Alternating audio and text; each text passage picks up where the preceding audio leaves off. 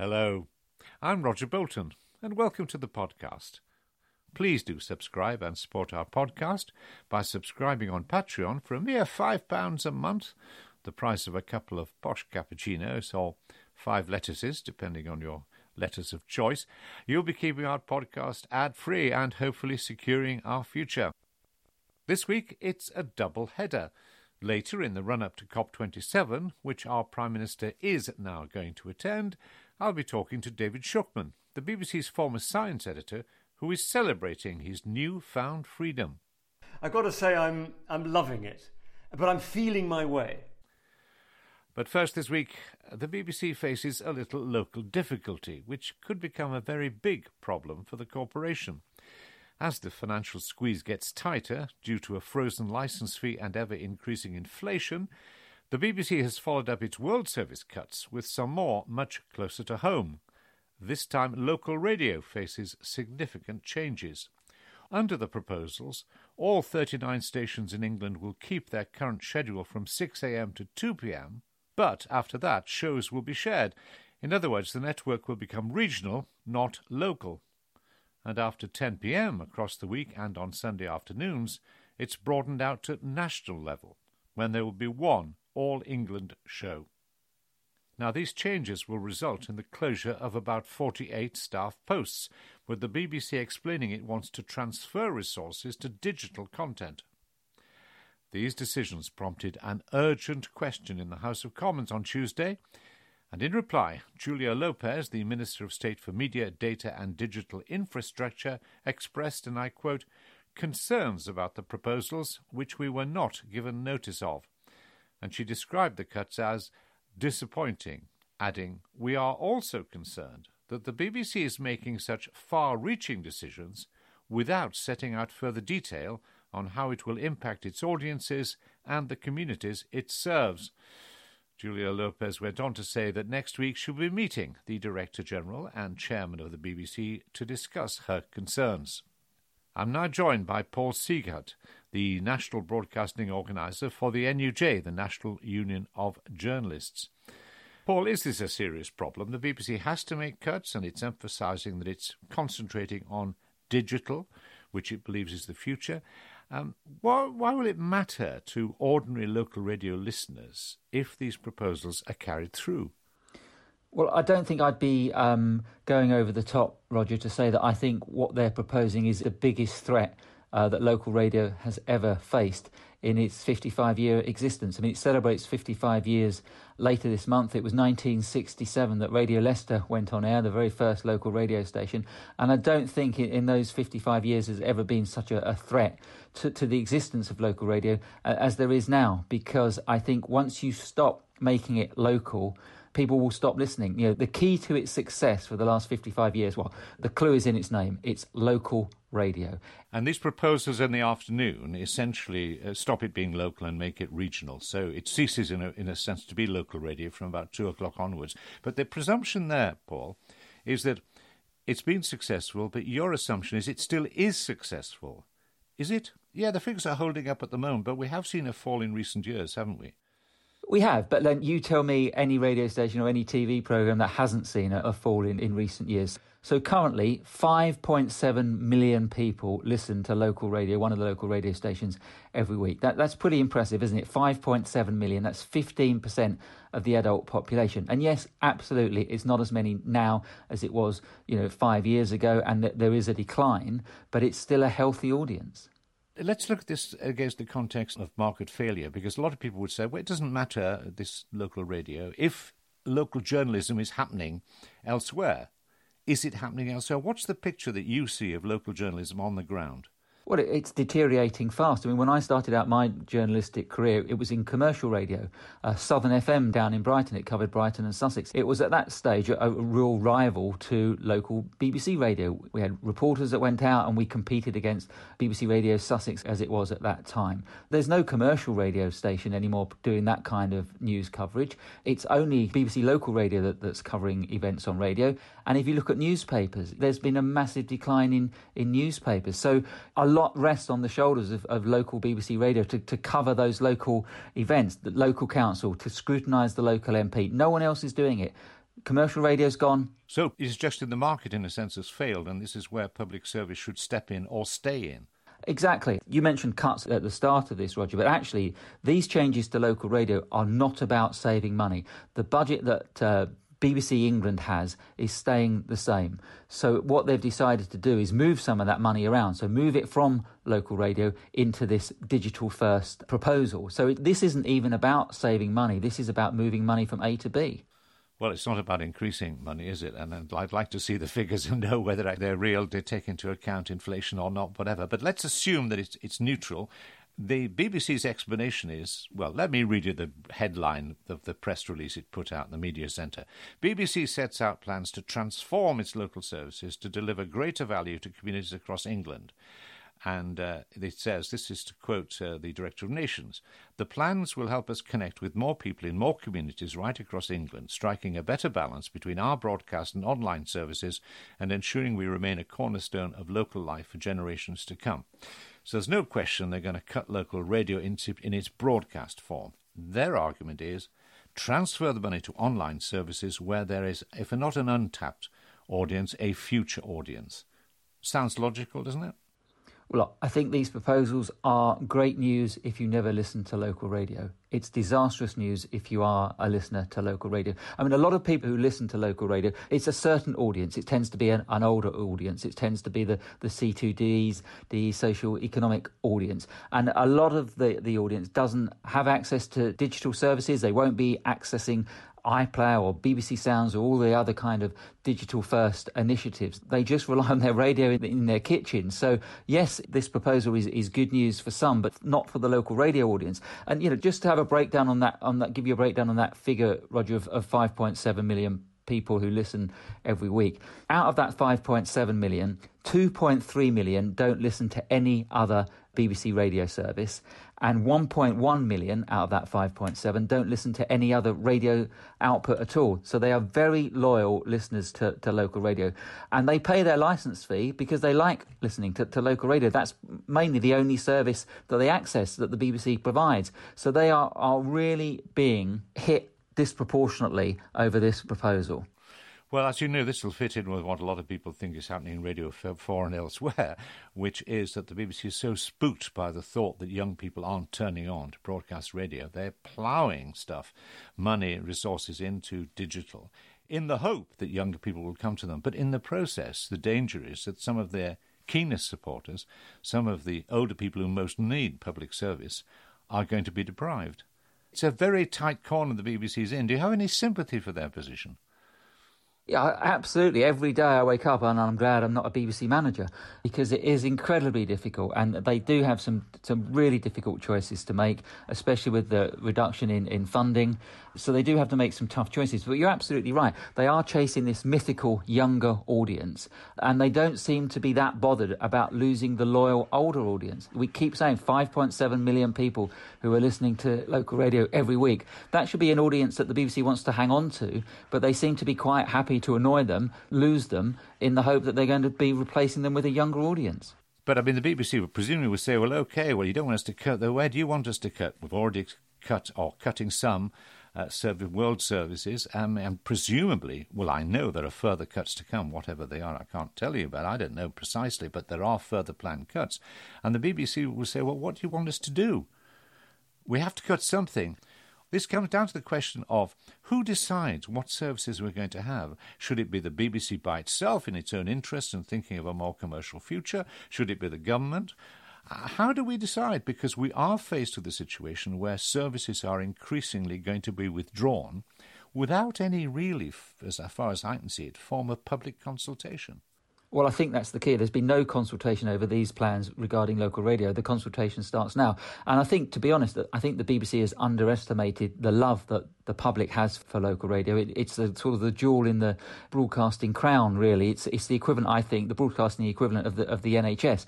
And we saw yesterday in the debate in the House of Commons how many MPs across all parties spoke up against these plans and in defence of local radio. So I think the fight is, is just beginning. So I'm not convinced that these proposals will go through as they currently stand. I think there's going to be an uprising by the listeners and by the MPs. So I suppose the answer to your question it is a difficult one. One, but surely ultimately the public has to decide. The BBC belongs to the public. They fund the BBC. So I think that there needed to be more consultation about these proposals before they were announced. It's, you know, I think they should have consulted before rather than saying that they're now going to consult. My thanks to Paul Siegert, the National Broadcasting Organiser for the NUJ, the National Union of Journalists. And now from the local to the global. After another government U turn, the Prime Minister Rishi Sunak will be attending the COP27 conference, which starts on Sunday and goes on for nearly two weeks, taking place in Sharm el Sheikh in Egypt. King Charles, however, will not be there, accepting, as he must, the advice of the government. Well, with the cost of living crisis and that of energy, ministerial musical chairs, and a war in the Ukraine, there has been much to distract the world's attention from climate change. Will COP27 change that? It's almost a year to the day when I last spoke to David Shukman when he was the BBC science editor and was reporting from COP26 in Glasgow. That was just a few weeks before he departed from the corporation after a 38 year career. Welcome to the podcast, David. You're going to be at COP27, but in what capacity? Great to be on your podcast, Roger. I'm going in a new role, which is to be a moderator of all kinds of events. I've found that there's massive interest from a whole host of different organizations in understanding climate change. What does it mean for them? What can they do? And a particular interest of mine is to try to distinguish green washing, green promises, green kind of nonsense from serious, much needed, tangible action.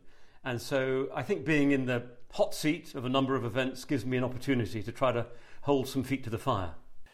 And was there a sense of relief when you left the BBC in this sense that you felt free to say what you thought more openly?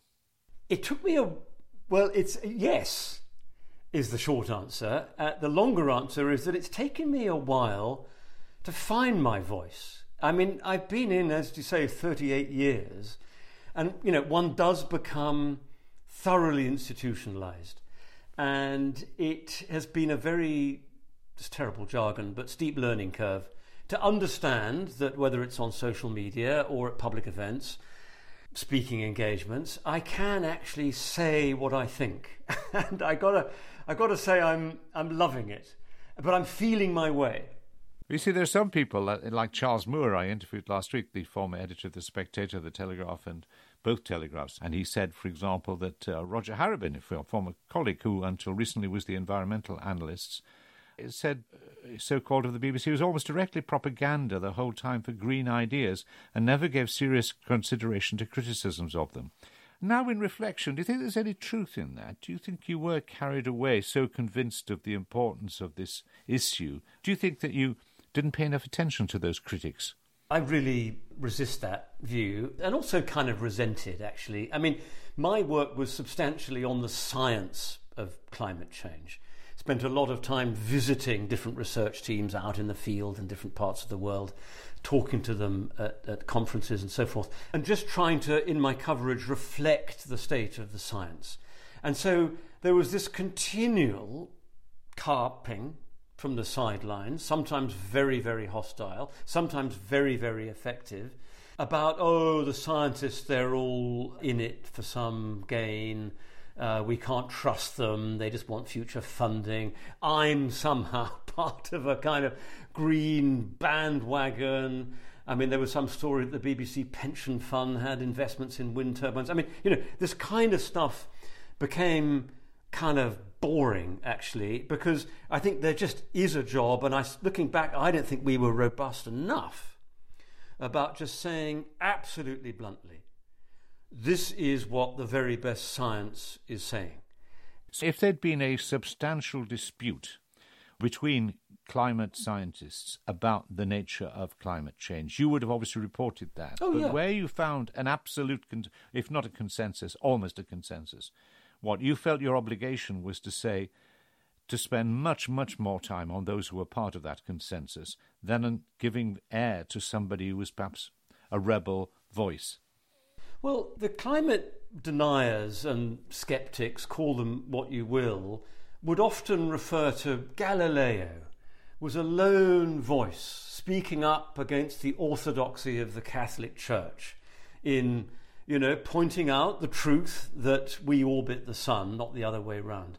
And they say this as if modern science isn't actually founded on the very principles that Galileo himself was following. I mean, namely, you have instruments, you have theories, you test them to destruction, you actually try to find out through observation what is really going on. And so we, we have this situation now where a denier in a shed with his own unpublished theory about global warming might be given in certain circles the same prominence as thousands of scientists equipped with satellites at NASA and the Met Office and the French equivalent and the Japanese and the, the long list of really reputable, well funded institutions carrying out detailed observations over decades, you know, that's different, isn't it, to the bloke in the shed? By which I mean Piers Corbyn, who was often quoted by the former Prime Minister, Boris Johnson, in his columns. I mean, so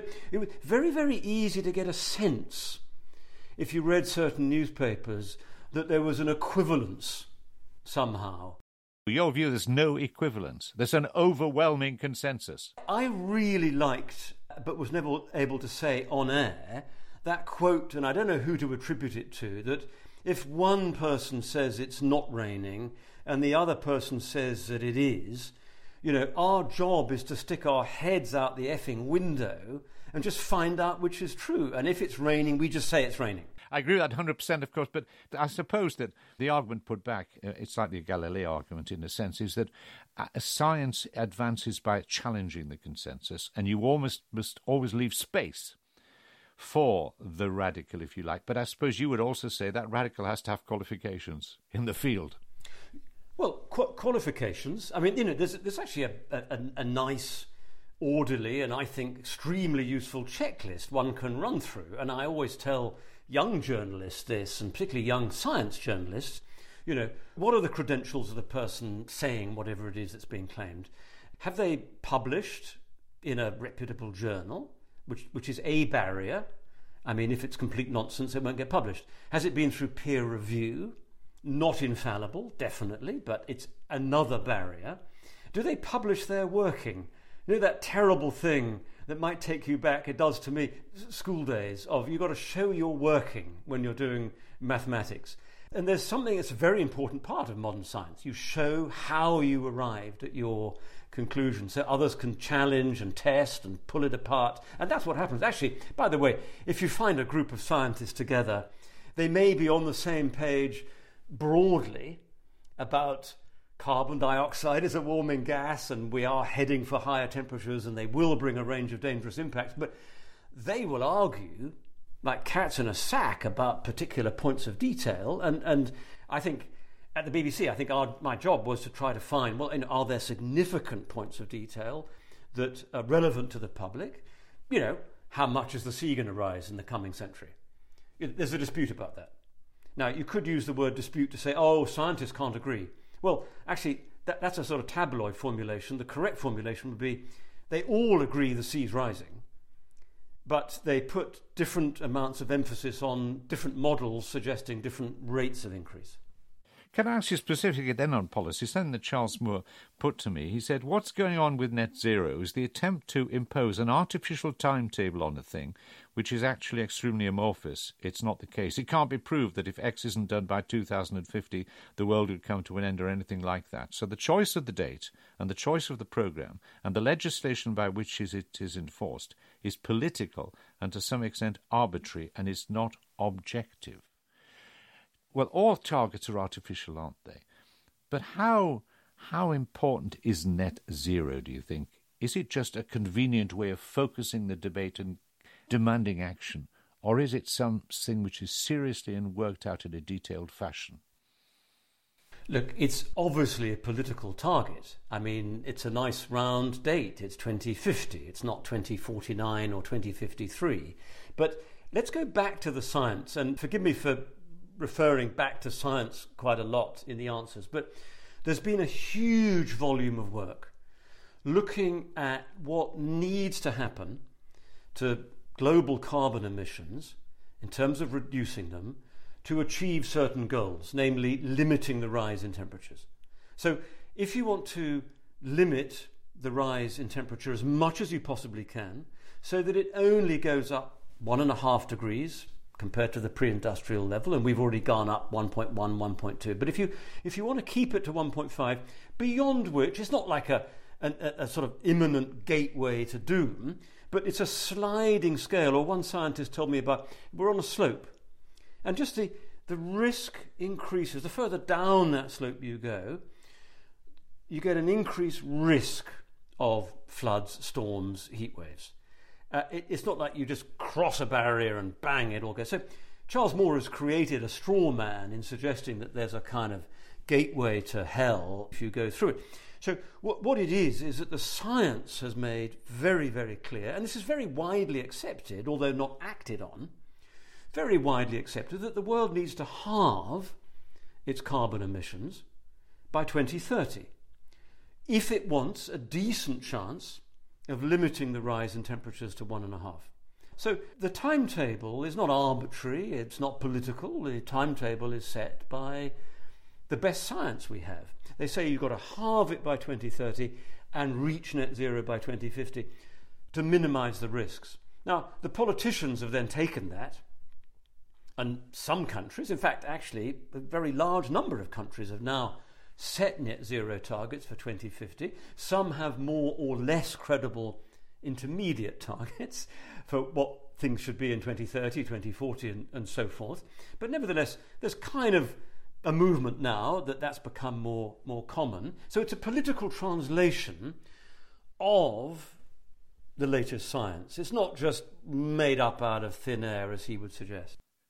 But politicians have faced um, perhaps a, a, more difficult situation than they anticipated a year ago. When I, when I talked to you, we were quite optimistic at the previous COP about progress. But since then, we've had the war in Ukraine, we've had the cost of living crisis, which is very, very disturbing for everybody. We have the energy crisis in part as a result of Ukraine. People again looking at uh, fossil fuels and so on. Do you think there's a da- actually there's a danger now of progress being slowed down? Very. And do you think this COP can can do anything about that? Yeah, we all live in the real world, and in the real world, there's a you know desperate attempt in Europe, for example, not to use Putin's gas, and so they're buying gas from wherever they can find it. They're keeping coal burning power stations running for much longer, reopening them in Germany and so forth. So, I mean, yes, is it a blip? One hopes it's only a blip uh, rather than a trend.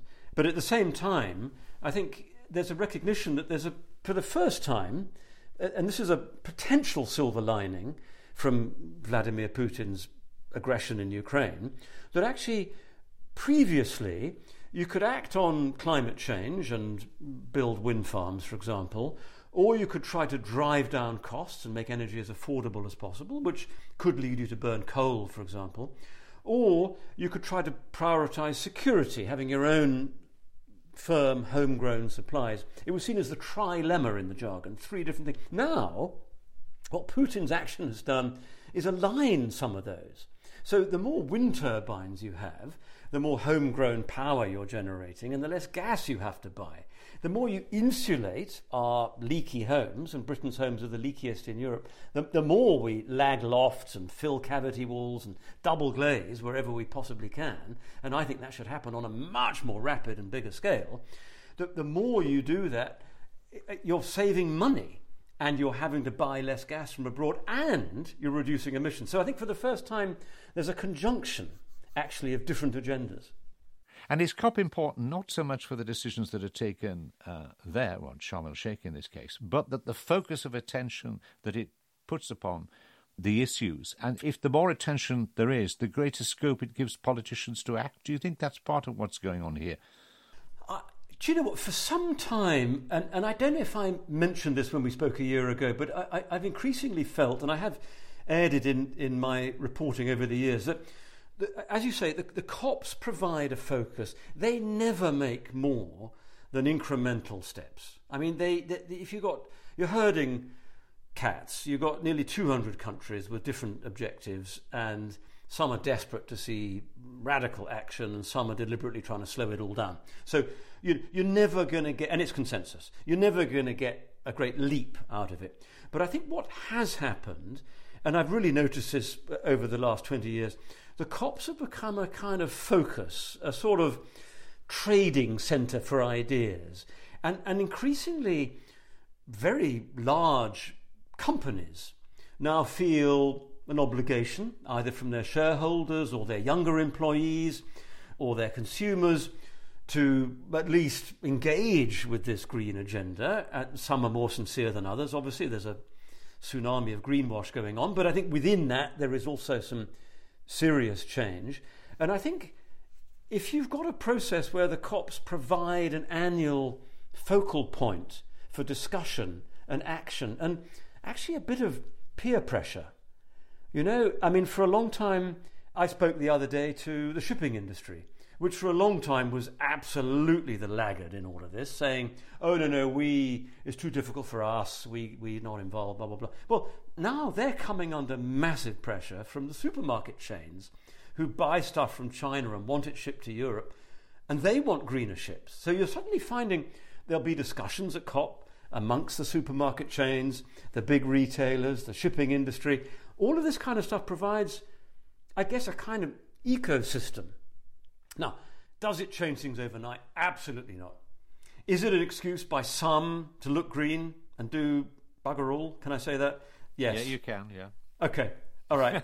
um, is it also a kind of event where at least there's the opportunity for nudging and progress? I've come to think so. It's quite interesting, isn't it, that we've just heard that our new Prime Minister, uh, Rishi Sunak, is going to go after all. it comes merely a day after Boris Johnson announced he was going to go. So that's certainly peer pressure. I hope, uh, well, a lot of attention will be clearly on those two people. I hope it manages, some attention is spared for the subjects that might be discussed. One has to hope. I mean, yes, I mean, this is the ongoing Tory psychodrama, unfinished leadership contest, isn't it? Just sort of transferred to the desert. And, and I fear for most, certainly British journalists there, that their editors back in London will be demanding every spit and fart of who said what. Did Rishi Sunak get more people in his auditorium than Boris Johnson, or vice versa? And, and I think there'll be a kind of. And you won't have to do, do that. You know David. what? You're liberated. Do you know what? You're liberated. You're a moderator yeah. of real issues. I, am looking forward to getting stuck in to what I think are vitally important issues. Above all, this question of are we going to see, are we now seeing genuine change, genuine action that will perhaps go some way to, to delivering the kind of outcomes that, that we all need? Uh, without being too sugary about it, having read the science over 20 years and been to all these places, yeah, I, I am bloody worried. And I think there is an opportunity to try to shift the juggernaut a bit.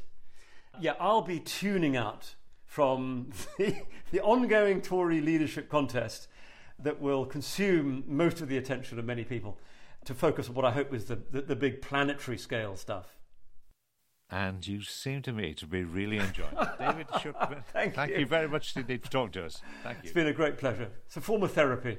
Roger, many thanks. and that's it for this week.